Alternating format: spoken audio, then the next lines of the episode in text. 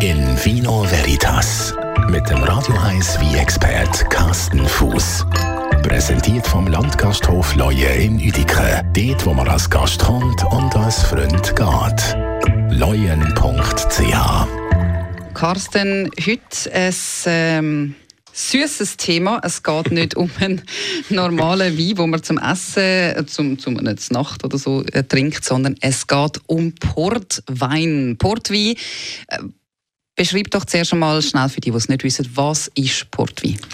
Okay, ja, Portwein, da muss ich ein bisschen weit ausholen. Portwein ist, äh, wenn man es ganz kurz wird beschrieben, ein schwerer, äh, dunkelroter äh, wie aus, nörd, aus dem nördlichen Portugal, wo eine recht starke Restsüße hat und mit Neutralalkohol aufgesprittet worden ist. Das heißt, ein schwerer Portwein, ein süßer Portwein hat einen Alkoholgehalt von 20, 21 Volumenprozent, also viel mehr als ein normaler Rotwein je kann haben ist aber trotzdem, also es gilt trotzdem als Wein, obwohl das ja mhm. dann doch eher so ein, ein, einfach ein schweres alkoholisches Getränk ist, wo man nicht in der gleichen Menge trinkt wie ein normaler Rotwein. Genau, das ist äh, eben, es ist, gehört noch Kategorie äh, Wie, aber innerhalb dieser Kategorie Wie ist es eine, eine Unterkategorie, nämlich sogenannte Fortified Wines, also aufgesprittete Wie, ähnlich wie der Sherry zum Beispiel. Das sind einfach Wie, wo man früher noch für die Haltbarkeit für den Transport äh, stabilisiert hätte mit hochprozentigem Alkohol. Man hat einfach dem nicht ganz fertig vergorenem Rotwein hat man einfach hochprozentig Alkohol zugegeben, um die Gärung zu stoppen.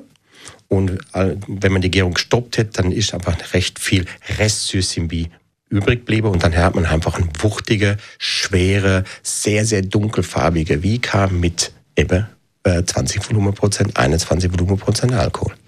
Und Portwein ist ja, wie du gesagt hast, sehr süß. Äh, zu welchen Gelegenheiten oder zu was oder wann trinkt man dann am besten Portwein? Ja, also ich würde sagen, in der, aus der Region, der kommt ja aus dem nördlichen Portugal, da ist es dann an der Atlantikküste, da kann es dann mal im Winter mal ein bisschen höher sein.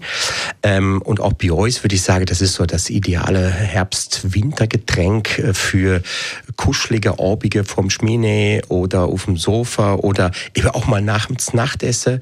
Vielleicht als Dessertersatz einfach mal das Glas von dem äh, kräftigen Portwein, diese Restsüße, das Alkoholische, das wärmt und da passen natürlich eben da passt Sachen dazu, also wie salzige Käse, zum Beispiel Roquefort-Käse, Gorgonzola-Käse.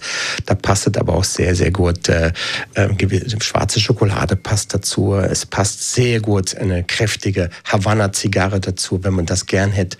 Ähm, aber man muss es sagen, es ist schon ein Getränk, wo so ein bisschen an Trendqualität verloren hätte über die letzten 50 Jahre.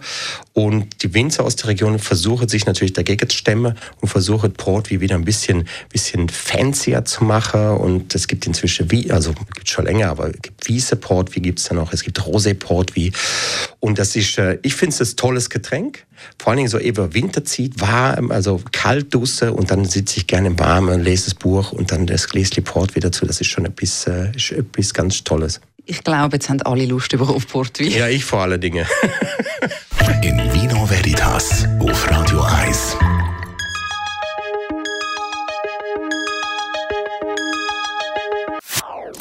Das ist ein Radio 1 Podcast. Mehr Informationen auf radio1.ch.